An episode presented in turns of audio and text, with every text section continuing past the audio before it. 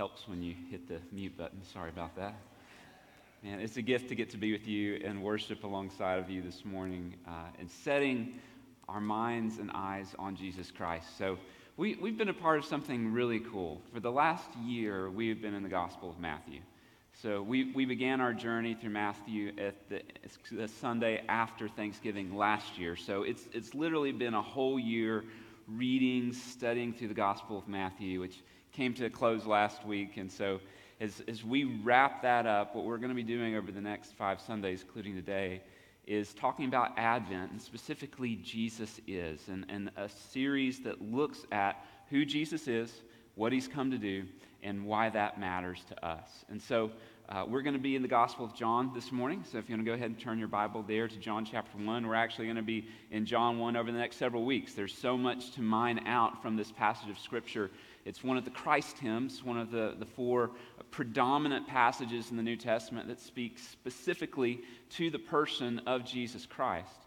And so, why, why, would we take the time to do a series called Jesus Is? Why would we take the time to focus on this over the next few weeks? Let me give you a few kind of purpose statements, if you will, that kind of help guide us over the next few weeks as we're together. The first is we want to remember. I mentioned this earlier. We want to remember Christ's first advent, his first coming, his first arrival on this planet with the purpose he came to save you and to save me. But not just that he came, but that he's coming again. That there should be an ache inside of every Jesus follower's heart, a longing to see our Savior face to face, a longing to be in his presence, a longing to be with God. You and I were made for God. We exist for him, for his glory. And so we should long to be with him, long to know him, long to be like him. Advent is an opportunity for us to pause and remember that and look with anticipation forward at his return. And so I just want to encourage you in this season that we a lot of times say there's a lot of hustle and bustle. There's Black Friday deals and Cyber Monday and all the Christmas stuff and all the family and all the things going on. And let's just be honest for a minute. The, last year, a lot of those things we weren't able to participate in. And so there's something deep within us that just longs to be able to come back into these moments. And just as one of your pastors, one of my fears for you, but also for me and my family, is we get so busy trying to get back to what was that we miss the God who is. That we miss the God who came to save us, that we just sang about. Advent is a time to pause, refocus our hearts, refocus our mind, refocus our time, our families, back around what matters. It's time to remember. But secondly, it's an opportunity to reaffirm, to reaffirm that Jesus is the one and only Savior. And my assumption is for most of us in this room, we'd be really quick to affirm, oh, that Jesus is God and Jesus is the Savior. But I don't know if there's ever been a time in my life where I've seen so much distortion about who Jesus is. Is he God? Is he man? Is he just an example? Why, who is Jesus? And so, over these coming weeks, we just want to get back around what does God's word say about Jesus? Not what does culture say about Jesus, not what do we think Jesus should be like. No, what does God's word say about who Jesus is and how should we respond to him? And then third, we want to refocus our families and our lives around the priority of family discipleship. One of our core practices as a church is we equip our families. We believe that discipleship and disciple making begin at home. And not just until a son or daughter graduates and goes off to college. We believe that the home, the family, is meant to be a place where making God known and glorifying Him should happen at all times and all seasons of life. How many in this room have a family? Anybody in here, you have a family? All right, some of you, we might need to talk later. So, yes, everyone should be able to raise their hand. Like, we all have a family. God's word's really clear that in every season of life, we have a gospel responsibility back to our families. And so, this series and all the resources our team's been working really hard to put into your hands are designed to help you prioritize your family and, and your investment in your family, whatever stage or walk or place of life, to bring the gospel back into those conversations. And again, if we can just be honest for a minute, we recognize that that season during COVID, it, gave us some time back with our families or with our children. Maybe some of the things that we were pursuing got stripped away, but in our uh, effort and desire to kind of get back to normal, many of us have kind of lost those rhythms of putting Jesus first in our homes, putting Jesus first in our conversations with our kids, with our siblings. And so, this is an opportunity for us to say, no, during December, we're going to change our priorities. We're going to begin refocusing our lives, our time, our energy back around Jesus. Amen? That's a good place for an amen. We want to refocus our time, our lives, our priorities, our money back around Jesus. There we go. There, we're getting better this morning.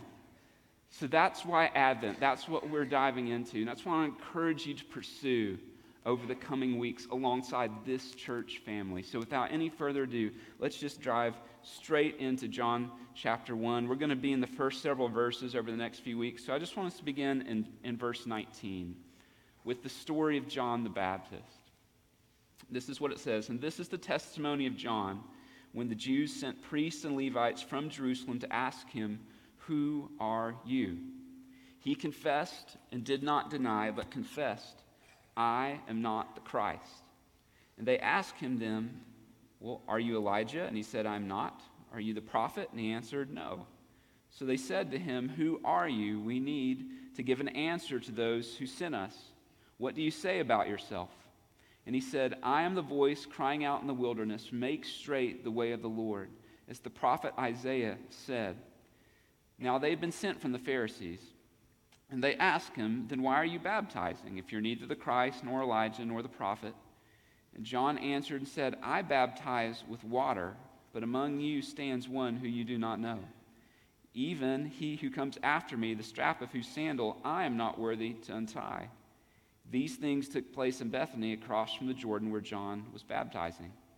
The next day he saw Jesus coming toward him, and he said, Behold the Lamb of God who takes away the sin of the world.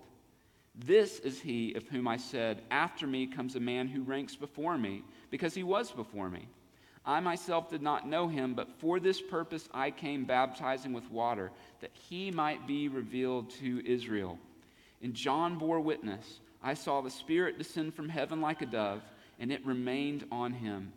I myself did not know him, but he who sent me to baptize with water said to me, He on whom you see the Spirit descend and remain, this is he who baptizes with the Holy Spirit. And I have seen and I have borne witness that this is the Son of God. The next day again, John was standing with two of his disciples, and he looked at Jesus as he walked by and said, Behold, the Lamb of God. The two disciples heard it, heard him say this, and they followed Jesus. This is the word of the Lord. And in this passage, we've got this beautiful picture of this man named John the Baptist whose ministry was growing and famous, but his ministry didn't exist for himself. His ministry existed to point others not to him, but to the Christ. And the people in John's day, they were living with anticipation and expectation, looking for this person, looking for the good news that the Christ, the promised one, the anointed, had come. And so you can tell why there's some confusion here because John's ministry is pretty spectacular and things are happening. And so they're asking, Are you the Christ? And he's saying, No, that's, that's not me. I've come to point to someone else.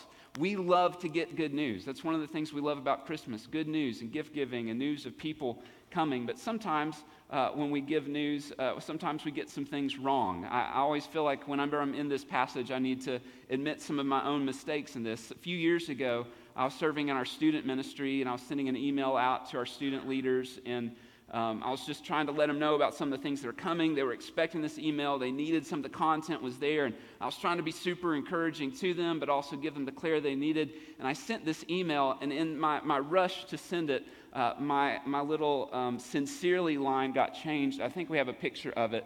And so I sent this message, and from me it says, I'm the Christ. Paul. And you can't see it here, but if you could zoom in a little further, it says this message is sponsored by Tri Cities Baptist Church underneath it. And so apparently, my autocorrect thinks I'm a heretic and just wanted the whole student ministry to know uh, what, what, what, what it thought. And so, what I want to tell you this morning is the message that John the Baptist is telling us in this passage I am not the Christ, but there is one who is, and his name is Jesus. And that's our big truth this morning. Jesus is the Christ. Jesus is the Christ. Jesus is the promised one. Jesus is the one who was foretold to come. He is the Savior that the world was waiting on, that the people of Israel, the Jewish people, they were longing and looking for. He is the Christ. And there were many that came along the way that people thought, well, maybe it's David, or maybe it's Solomon, or maybe it's Isaiah, or, or maybe it's John the Baptist. But John is very clear to tell us this morning and to tell them, no, I'm not the Christ. I've come to point the way to the Christ. Just want to remind us, John 1:19, and this is the testimony of John, who when the Jews sent priests and the Levites from Jerusalem to ask him, Who are you? He confessed, did not deny, but confessed, I am not the Christ. And then in verse 29, 34, John makes it really clear. The next day he saw Jesus coming and said to him, Behold, the Lamb of God who takes away the sin of the world. John saying, No, it's not me. Don't look at me. Look at him. Jesus is the Christ. Jesus is the Son of God, verse 34. And this is one of the primary purposes of the Gospel of John. Well, how do we know that? John 20, verse 31, the Apostle John tells us why he wrote his gospel. He says this But these are written so that you may believe that Jesus is the Christ, the Son of God, and that by believing you may have life in his name. Friends, I have good news for you this morning. Jesus is the Christ. It's good news. There is a Savior, there is a promised one who's come to rescue us. His name is Jesus. So the Apostle John wants us to know two very important things from the life of John the Baptist. First, that John the Baptist was not the Christ. His ministry existed to point people away from himself to Jesus. I love the question in verse 19, if you have your Bible open. They ask him this question, and they ask, Who are you? That's a really important question. And I want you to notice how does John answer that question? He doesn't answer it by telling everyone who he is. Instead, he answers the question by telling them who he is not. Can we just pause for a second? Just a really practical point of application. We tend to want to tell everyone who we are. I think that Christian life is about telling people who we are not. It's not about me. It's not about you. We live in this Western American society that's all about building our lives and building our brand and building our name and building our family and building all these things. That's not what John was about. He was about pointing people away from himself to the one name that matters, the one name that's above every name, the name of Jesus. Instead of answering who he is, John answers with who he's not. I am not the Christ. In verse 8, earlier on in chapter 1, he talks about that he's not the light. He came to bear witness to the light. Do we live in this way? Are we quick to point people away from ourselves to Jesus?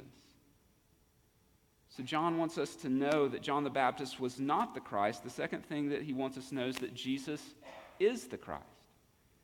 And I mentioned this earlier, but I just want to say it again.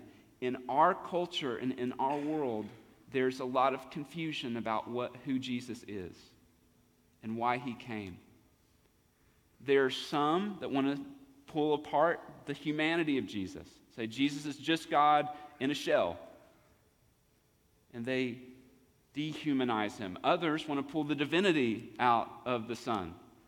He was just a man. He was a godly teacher. He's someone that we should live like. He's a good example. But Scripture says something else that he is the God man. He is fully God. He's fully man. And we'll get more into what that means over the next coming weeks. But he is all God, all man, who came to die for your sin and my sin. And in our culture, we must be very careful. There's so many spiritual leaders who are trying to divorce the Christ from Jesus. To say that Jesus came to make you a better version of yourself. or Jesus came to help you find your true self, or Jesus came to be an example of how you're to live. Well, yes, Jesus is an example, but he's so much more than an example. He is the Son of God who came to die for your sin and my sin, who came to glorify God, who came to redeem a people who would follow him and live for him and bring glory and honor to God with their lives. So here's the question for us this morning Are we living like Jesus is the Christ?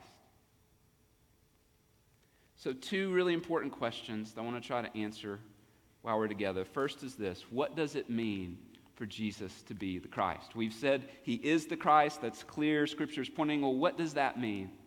And secondly, how do we respond? So, first question What does that mean? Three big ideas very quickly. The first one is this Jesus is the promised Savior. Jesus is the promised Savior. Look with me in verse 23.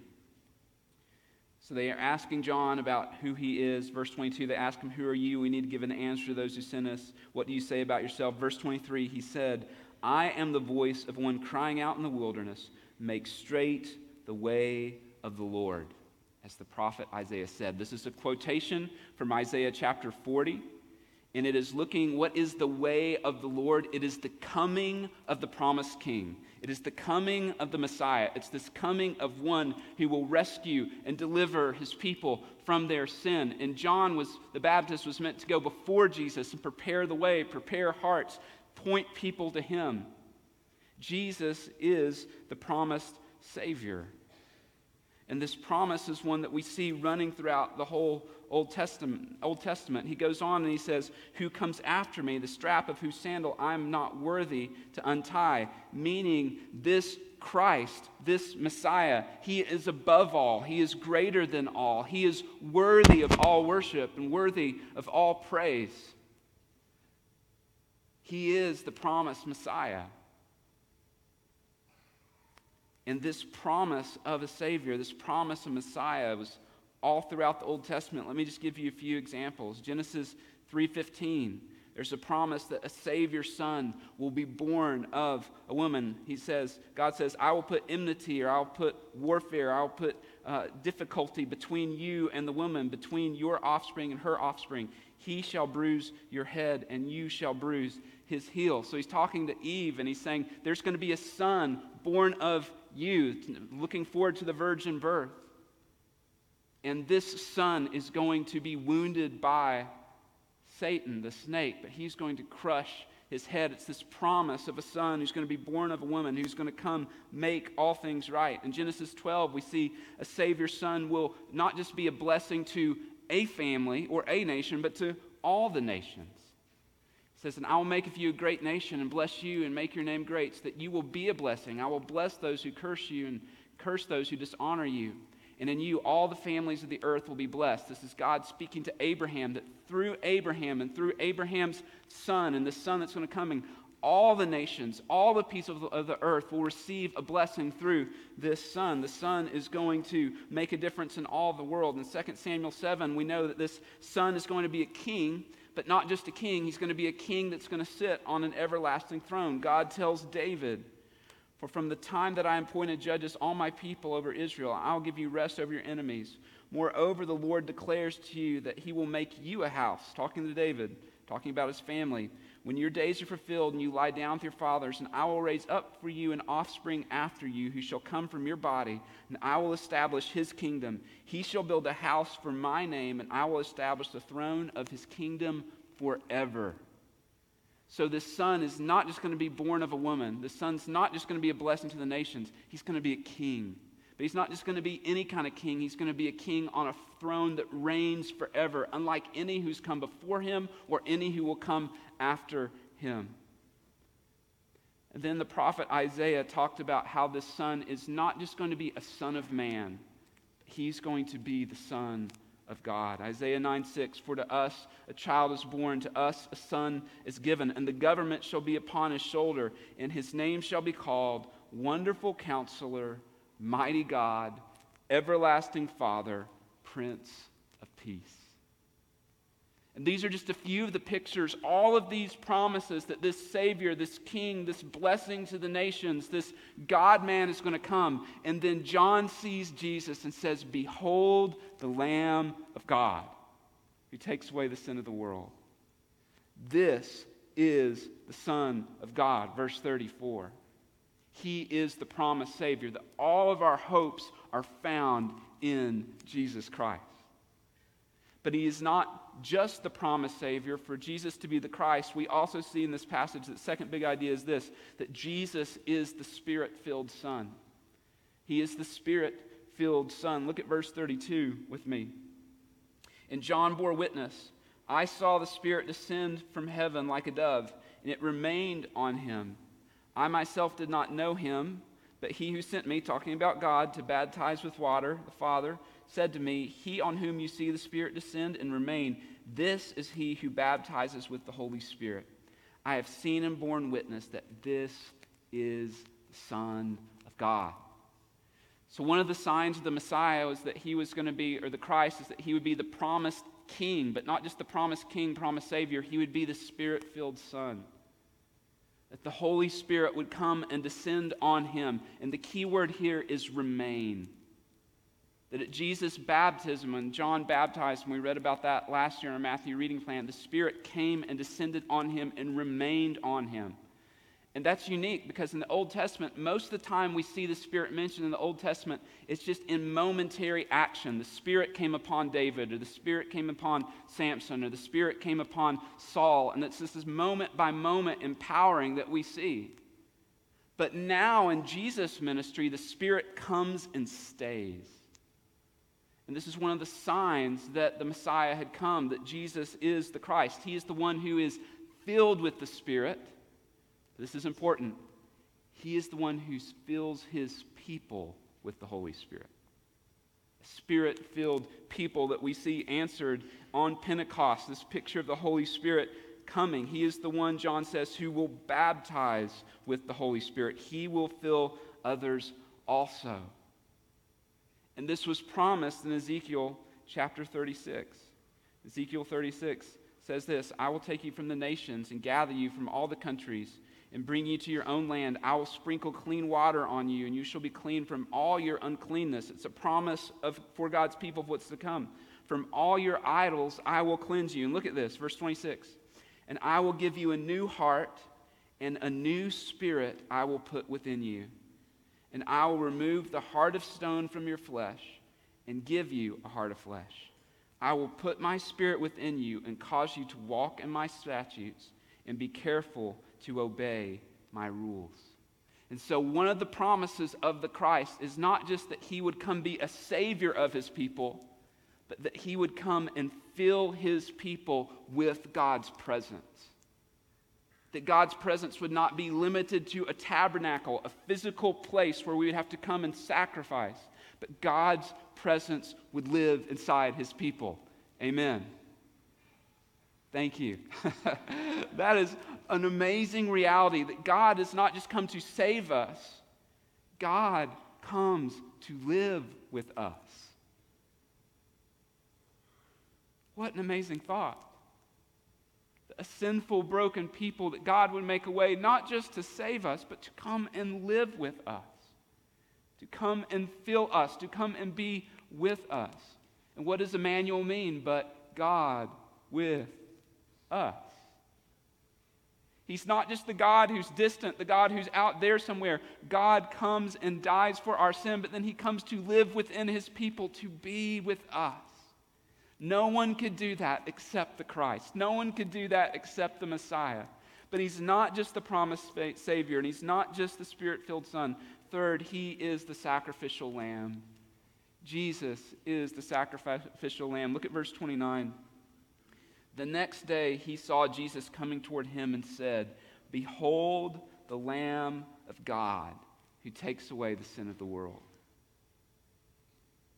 takes away the sin of the world. How is that possible? Because Jesus came as the sinless man, the sinless son. He lived the sinless, perfect, holy life before the God the Father, where you and I have sinned and we have given into our brokenness and we have been hurt by others and we wound others and we are broken from the inside out. Jesus lived a perfect sinless life and he died on the cross to pay your sin debt and my sin debt. He is the Lamb who came to die for our sin. And we see this picture all throughout the Old Testament. Passover is a picture of this where God's people in Egypt were called to slaughter a lamb and put the blood above the doorpost so that the angel of death would come by and see the blood, the sacrifice for sin, and spare the people. Or in Leviticus chapter 16, where the Day of Atonement, God's people would bring a lamb, and that lamb would be slaughtered, and its blood would be shed on the altar so that the people could be cleansed from their sin. That Jesus is the true and better Lamb. He is the one all those promises find their fulfillment in. His blood was shed for you and for me, that we might become right in God's sight. There's no other person throughout human history who could be the sacrificial lamb other than Jesus, the Son of God. There's no one who can meet God's righteous requirement besides God Himself. There's no one who can bring right relationship between a holy God and broken people except God Himself. So God became man, fully God, fully man, and He died for you and for me. And His blood was shed so that we might be set free and made right with God. Jesus is the sacrificial lamb. He is the promised lamb who would lay down his life for our sins. And this promise we can see in Isaiah 53 talking about Jesus, the sacrificial servant son, it says that he was pierced for our transgressions, he was crushed for our iniquities.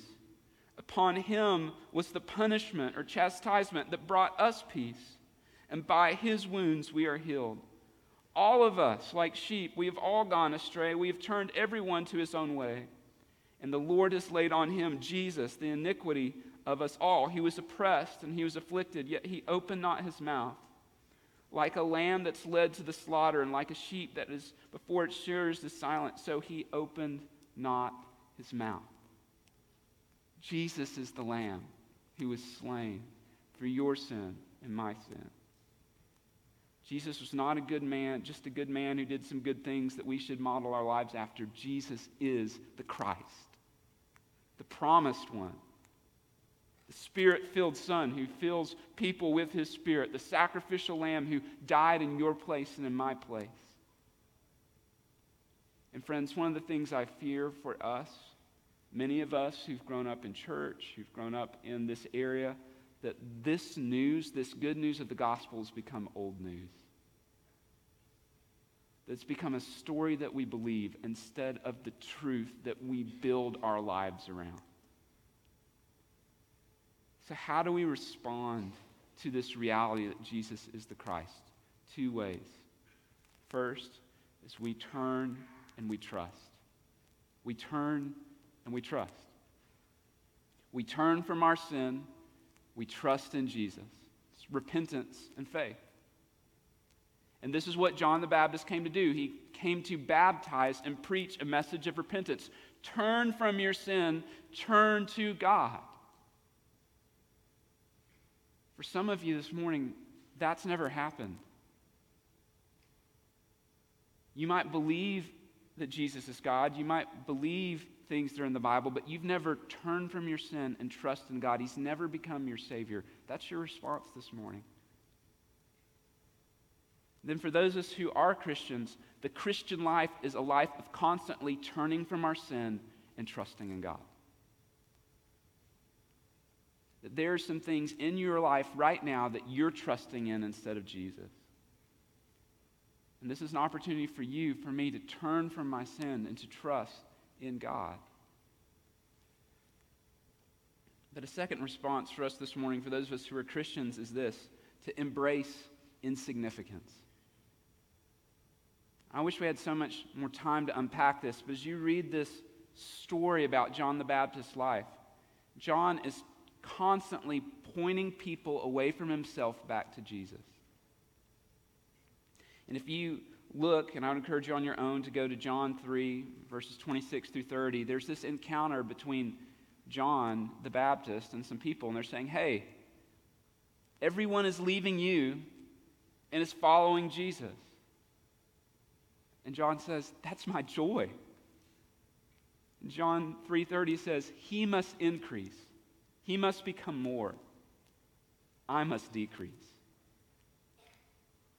Friends, are you living that way?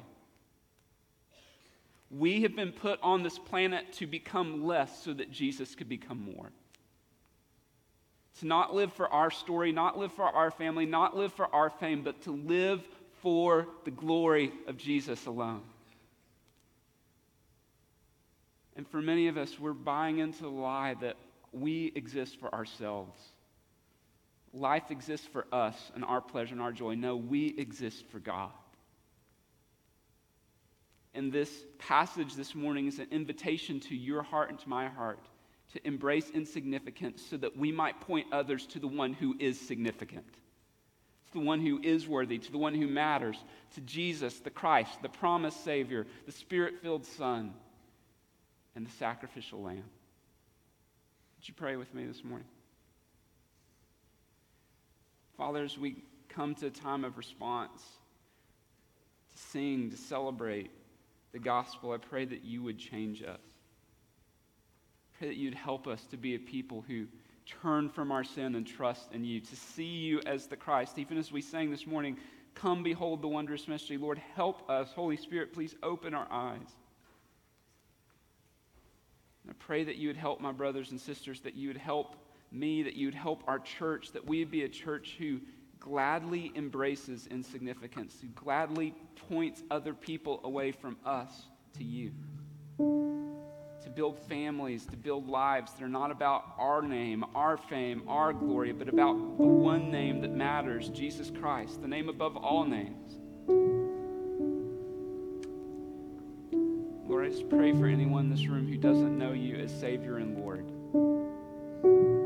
They know you as a historical figure, they know you as a system of belief, but they don't know you personally. They've never experienced God coming to live inside of them. Lord, this morning, please open their eyes to see that you died to save them. Help them to trust in you. You are worthy of our worship and our praise in Jesus' name